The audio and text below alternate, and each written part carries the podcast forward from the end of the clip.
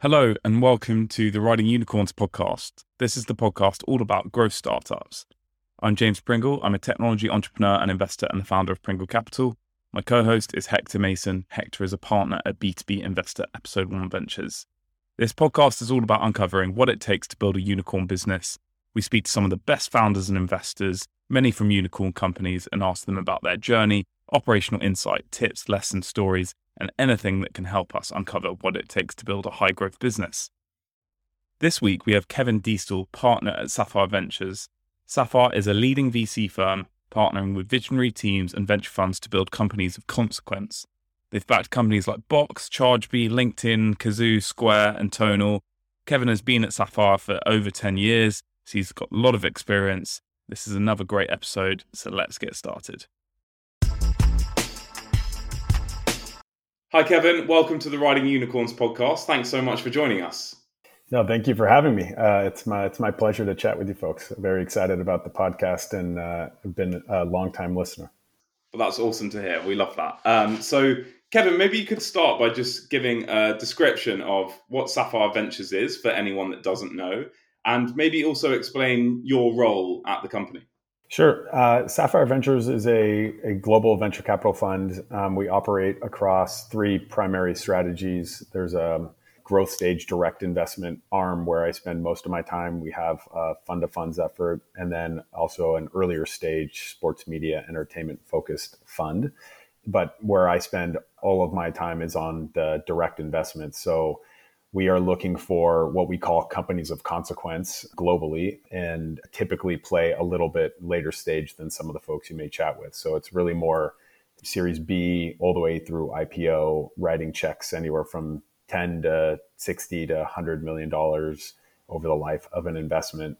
We're very heavy in B2B land, but uh, certainly sprinkle in some consumer and really looking for category defining businesses and entrepreneurs are going to really change the world over the course of their careers. Uh, and then my role, I'm one of the partners. I've been with the fund for 10 years now. Uh, I was actually based in San Francisco for the majority of that. And then I moved to Europe at the beginning of last year to really help double and triple down on our efforts in Europe and Israel. And it's been an incredible ride. This is a very exciting ecosystem.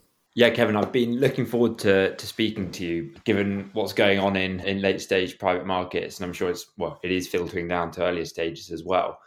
But I was, you know, looking at a few of the Sapphire portfolio, and you know, saw, saw Kazoo, bunch of others, without going into the others. But um, yeah, just interested to hear kind of how you guys think about investing in what you know. Three months ago, maybe everyone had their suspicions about it being a toppy market um, and now that's kind of looking like the suspicions were correct. And how, how do you guys handle that? Because you have to keep investing, right? But everyone's kind of investing in the knowledge that some of their investments might just go a little bit bad due to the market conditions. So how how do you kind of think about that and and how do you advise companies now that things have got a little bit tough? Yeah, the, the, the market was certainly frothy over the last couple of years, but I, I think that's what happens in a 12 year bull market. Was a, a, really long run there. Things certainly have changed from like a day to day and just looking at the public markets for sure. Um, we see that starting to ripple into um, the growth stage, uh, all the way down to the earlier stage investments. But the key part is that that actually doesn't change the way we view our investment strategy. Um, sure, there are some tactical elements that that may change, but we're investing in companies that we hold for anywhere from three to ten plus years, and so we're definitely riding through macro highs and, and macro lows, and we're looking for businesses. I mentioned that companies of consequence, where these businesses are going to be the next ten billion dollar plus businesses that define decades and generations in our lives and we're still actively looking for those. So we're supporting those from our portfolio, and we're certainly active on the new investment front. So pace, valuations, terms, check sizes, all of that may fluctuate slightly from where they were six months ago, but we're still looking for the absolute best entrepreneurs who are creating the absolute best companies across the globe. Just internally, I'm interested in how, very interested in how you guys support each other internally when an investment goes bad because you know it happens to all it happens to all investors or most investors and you know it would be easy to to lose your nerve and take less risk going forward. So how do you at Sapphire and with other investors that you speak to, how do you kind of keep each other's morale up when an investment goes bad? Yeah, we manage 10 billion US dollars across all of our, our fund strategies. There are partners sitting across the globe. It's one fund, it's one investment committee on the growth stage side of what we do.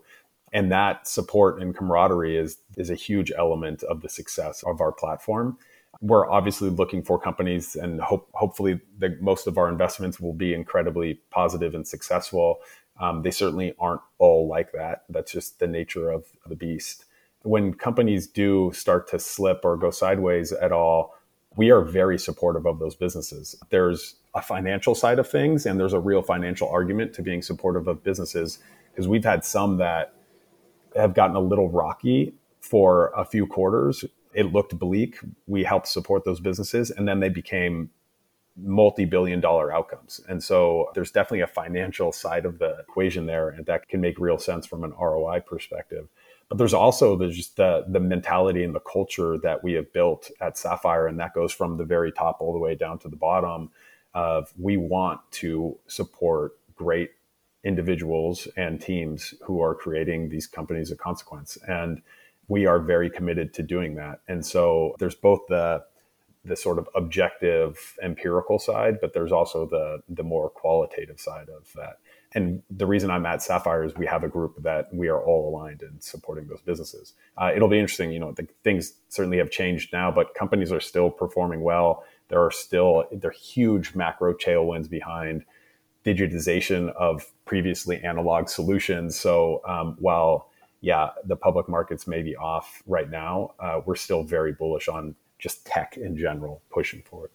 Yeah, absolutely. And the companies of consequence really interesting phrase I'd like to understand a little bit more about. So, what are the elements that qualify a company for that title?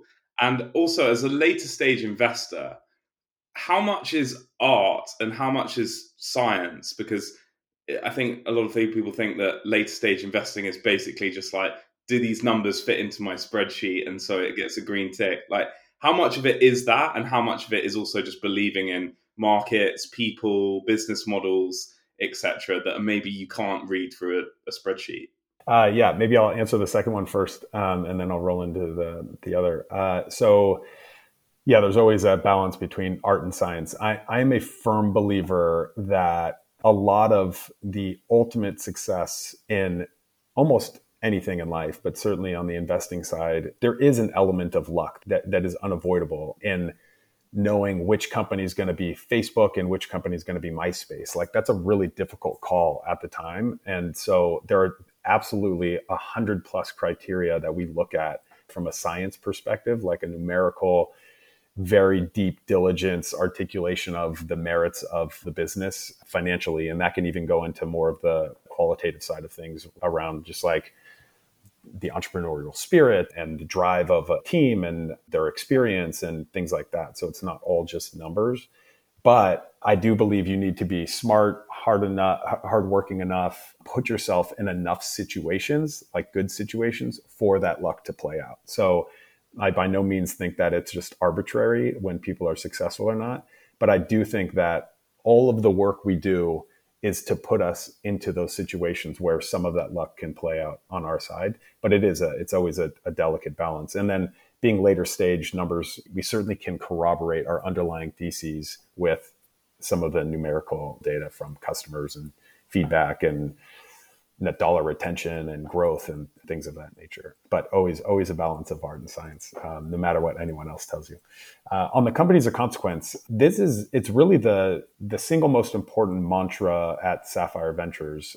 The reason what that actually means is we're looking for companies that again can be category defining businesses and the entrepreneurs who have the drive to go build those but we also want to make sure that with that success that these companies are doing it in the right way and these individuals are doing it in the right way and that is both how they conduct themselves as business people uh, how they build teams and the culture that they drive throughout the, the organization so it really hits on two sides of that we're looking for very successful businesses that can be extremely large. I mentioned like defining generations, but also that people are doing it in the in the right way. Yeah, very, very interesting indeed. So I, I was looking at your, I think your own portfolio at Sapphire, and I, I have a bit of a fascination with quantified self, and I, I have a feeling that you're you're kind of interested in that stuff as well, with like investments in 23andMe and Fitbit and a couple of others that I saw.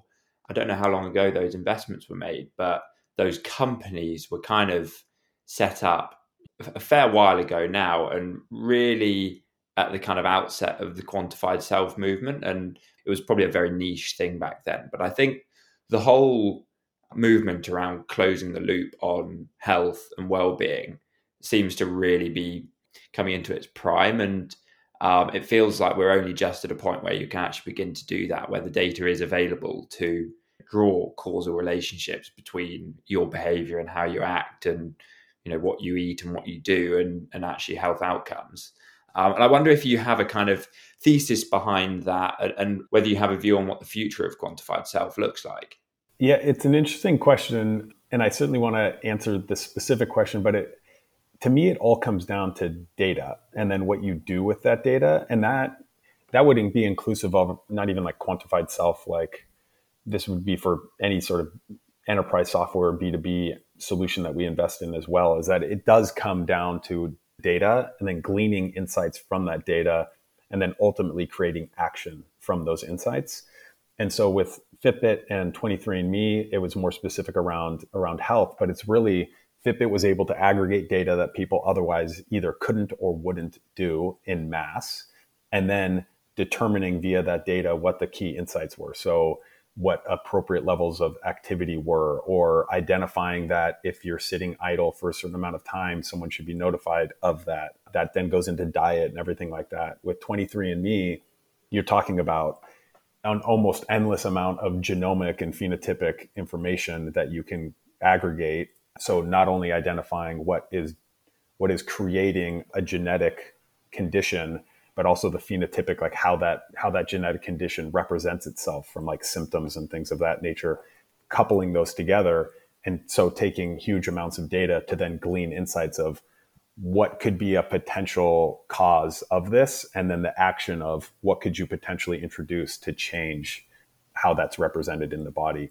Those are like two enormously large uh, and very close to home issues for me but that spans even to we do a lot of work around HR and employee empowerment and things like that. And so I've made other investments in that where it's more of capturing data of like an employee within a firm and then how that correlates to a, an ROI of whether you train that person, whether you ensure that they continue to be engaged, whether you provide a coach or mentor. It really spans the, the gamut. And we've made a number of investments, whether it's Culture Amp or Degreed or BetterUp, around those similar themes and then even into like the hardcore infrastructure, like deep, deep tech stuff, it's very similar mentality of how do we take all of this data that either it was either siloed or unavailable or wasn't available in mass and connected to then glean those same insights and actions. So it's a, I'd say it's a common theme that's throughout our entire investment thesis the investment in BetterUp i think is interesting as well because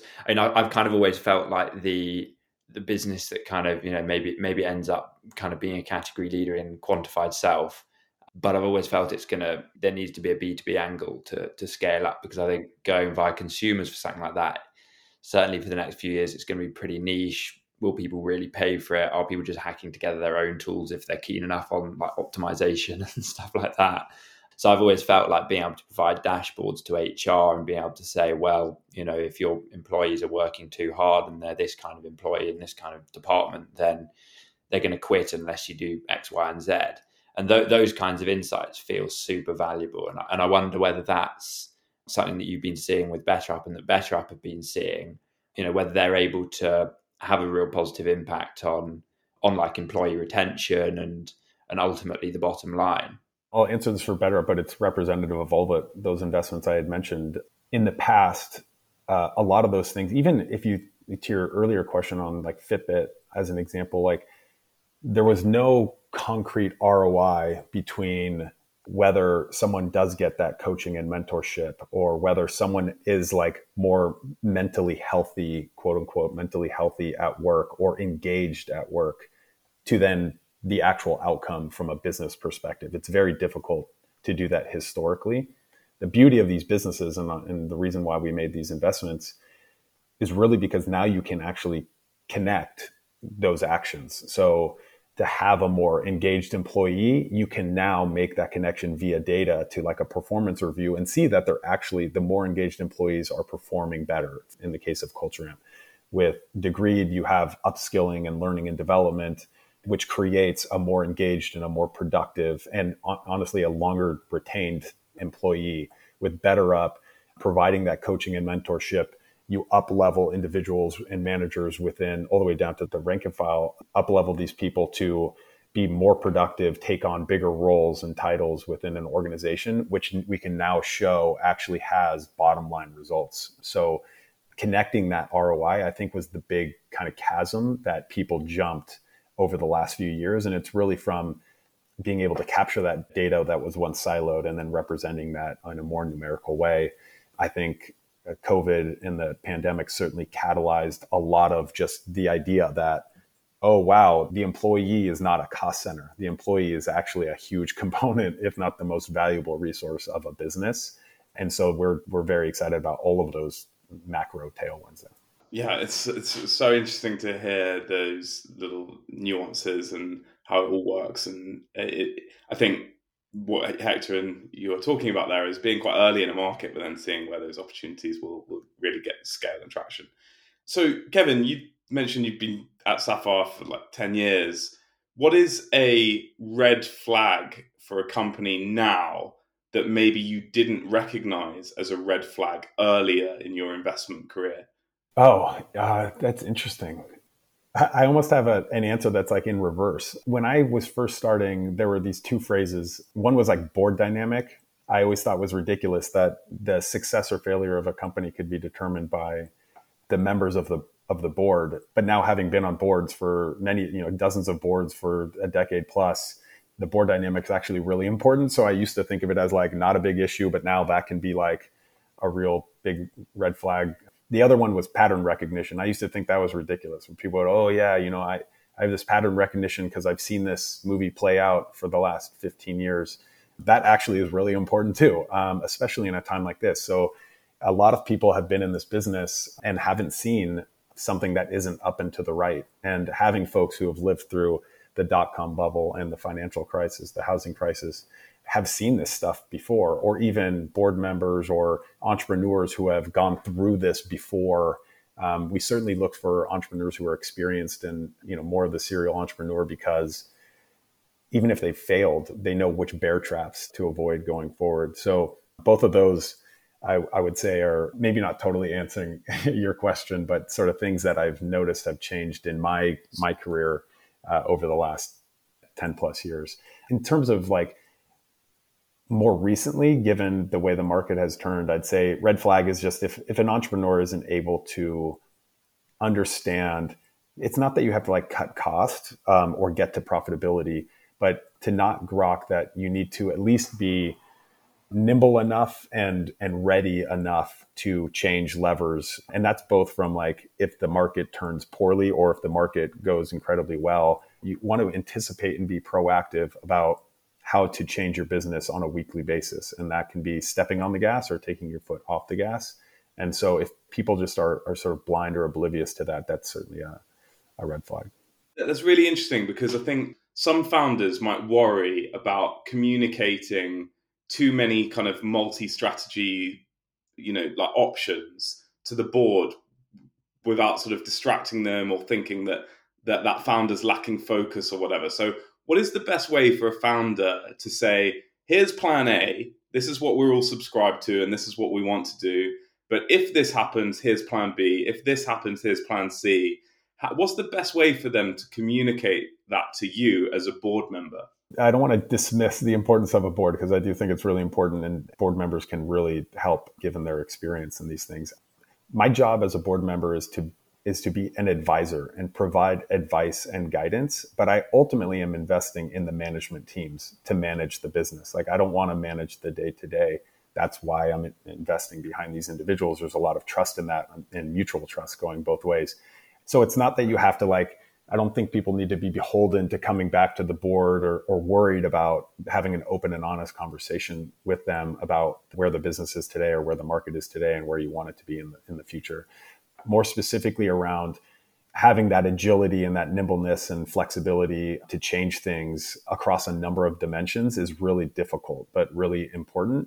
I tend to leave it to the, the managers and operators of the business to, to do the sort of iteration on the 10 underlying plans and levers to pull, and then report up to the board of what the overall strategy is given they have to make a move. But we often look at scenarios, even in good times, like over the last couple of years when things were just fully up and to the right you'd have a budget and then you'd have you know a forecast and that that's an ongoing forecast and that can have numbers going up. It can have numbers going down. It can have if we see this um, then we'll do this. So there's a bunch of if then statements throughout.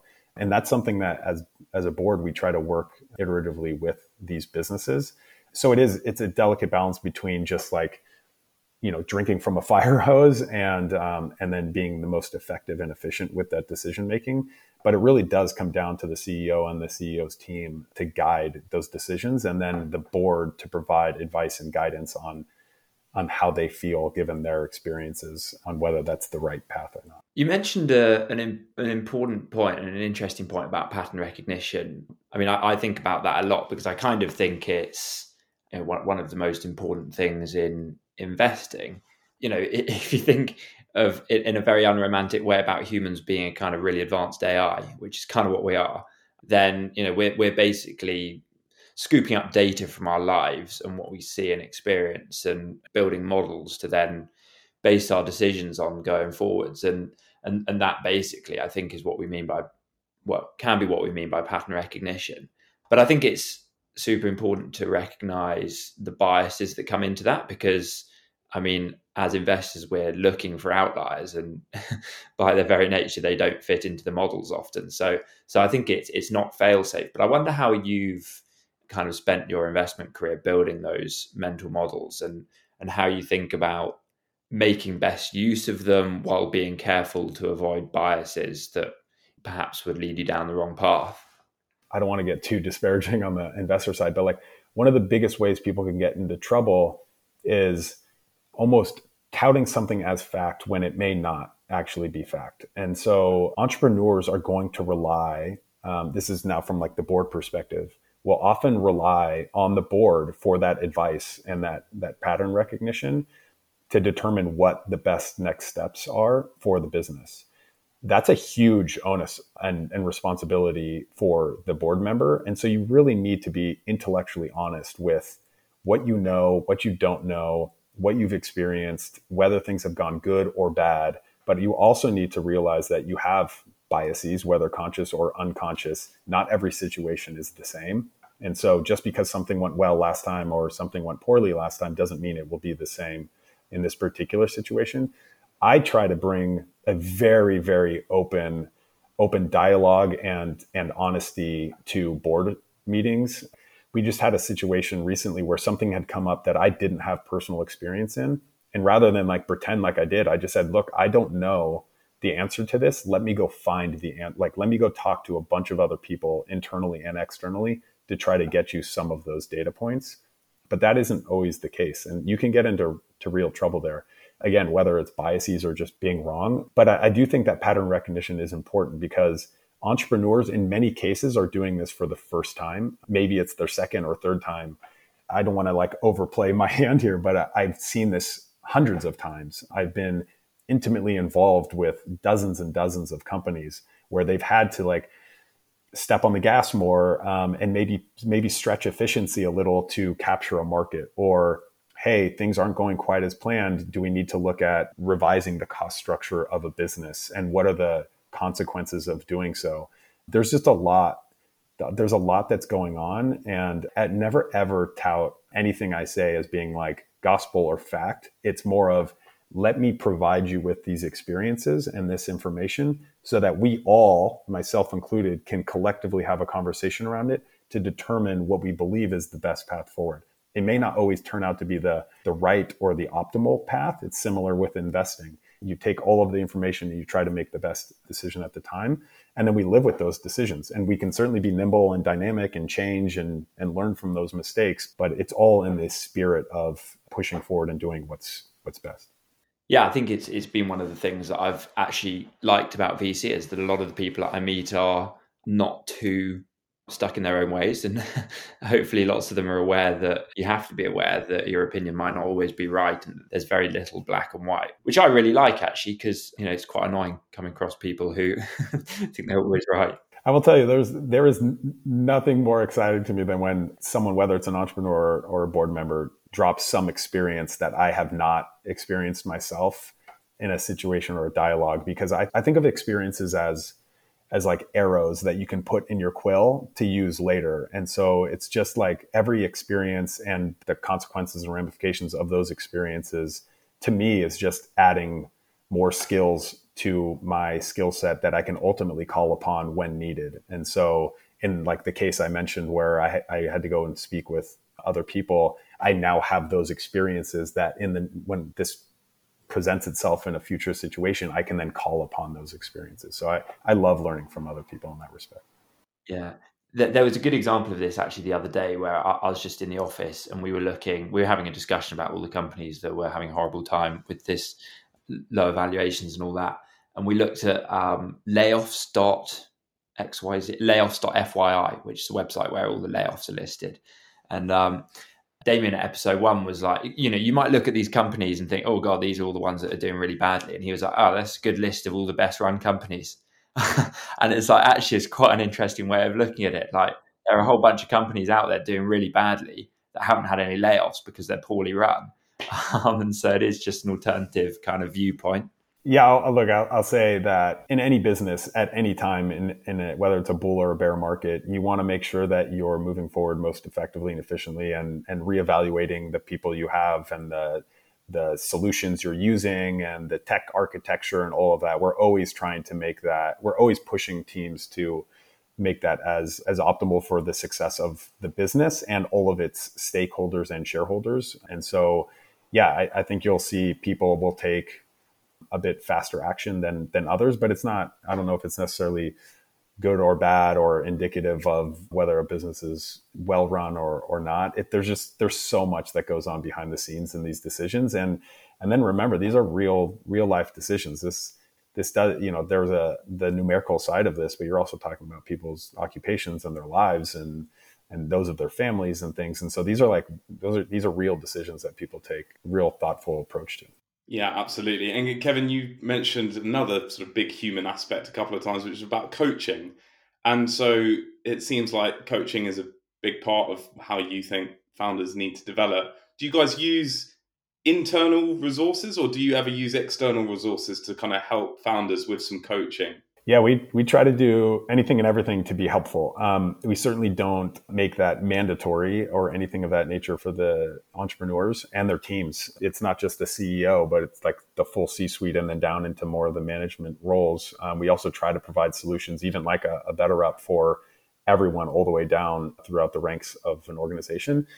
Like some of this goes to pattern recognition, I guess, but it's just being able to build that skill set over the course of a, of a career and a lifetime to me is just so important. Like that learning element is so important that we try to provide that to our to our teams. Um, so we have internal resources. So in addition to just providing capital we have a full what we call portfolio growth team. That portfolio growth team is a value added team that does things like anything from customer introductions to go to market partnerships to international expansion to exec level recruiting helping find coaches and mentorships. We have advisory councils where uh, there are like friends of Sapphire that we then can put into businesses. Sometimes those become full time roles, sometimes those are more advisory.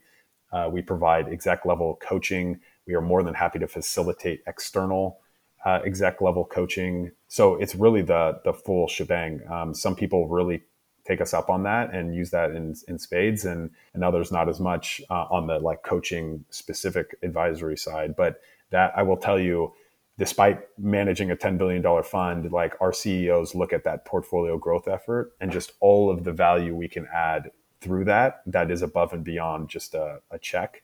That is why people choose Sapphire. That is how we differentiate ourselves in market. So it starts, yeah, it may start with some of that that advisory level stuff for the CEO, but it really spans throughout the gamut of the entire business to help move the needle for them.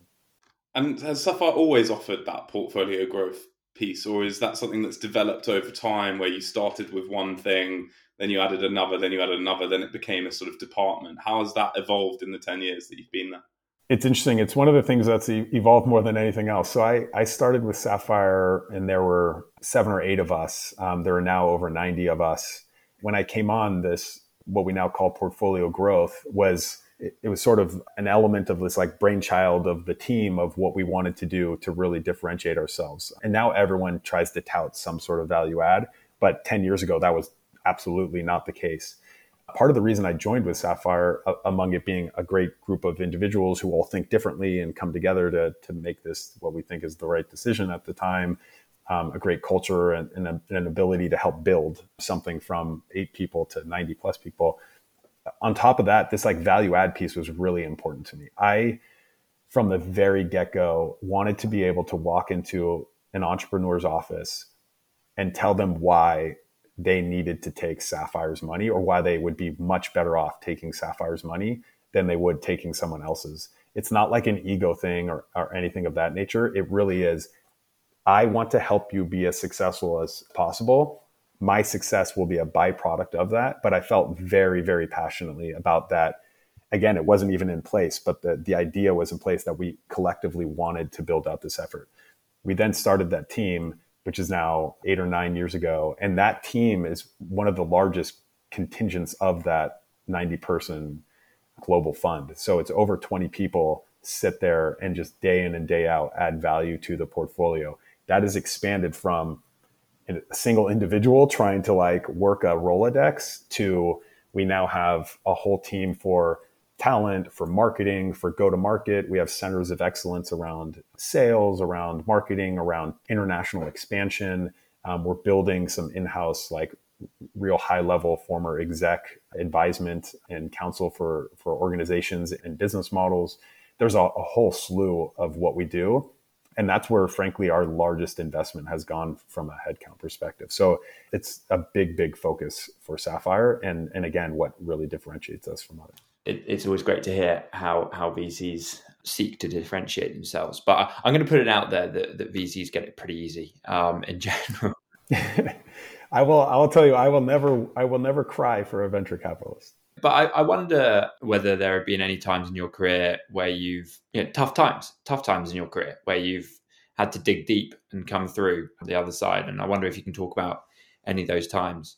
I would say the hardest for me and probably for even for our entrepreneurs have been around frankly having to to make some decisions on like headcount stuff. Um, this is not it doesn't pertain to anything recently. This is more around the course of my 15 year career.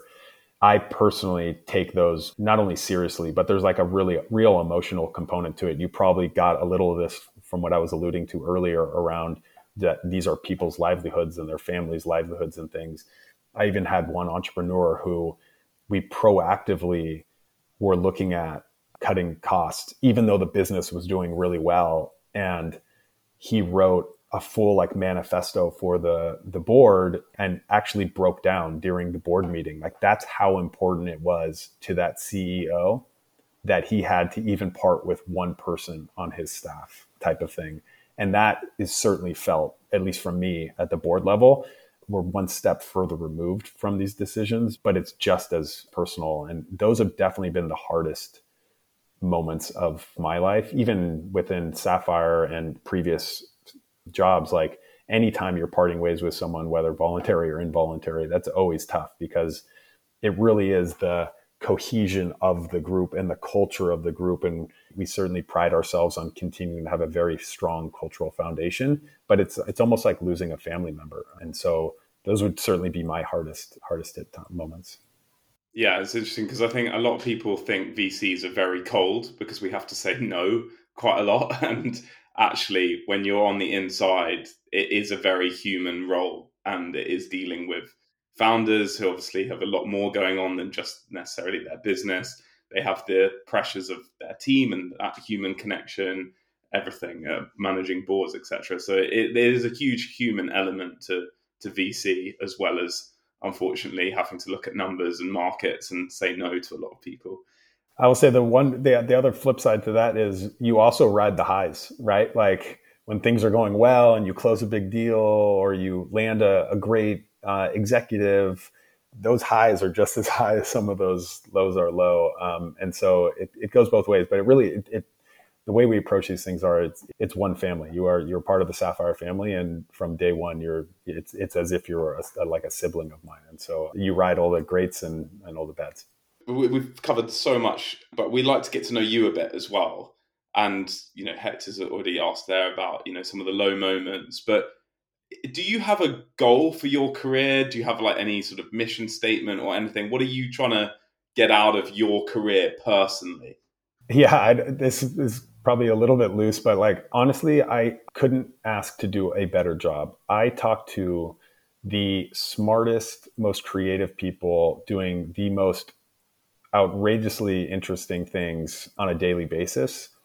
I wouldn't change that for the world. My ultimate goal is and I think if you talk like if you were to get my mom on this or something, she'd probably say this from me from like a young age is I've just always wanted people to be as successful as possible. And that definition of success can be a thousand different shades of gray. And it can be financial, it can be professional, it can be personal, any of those.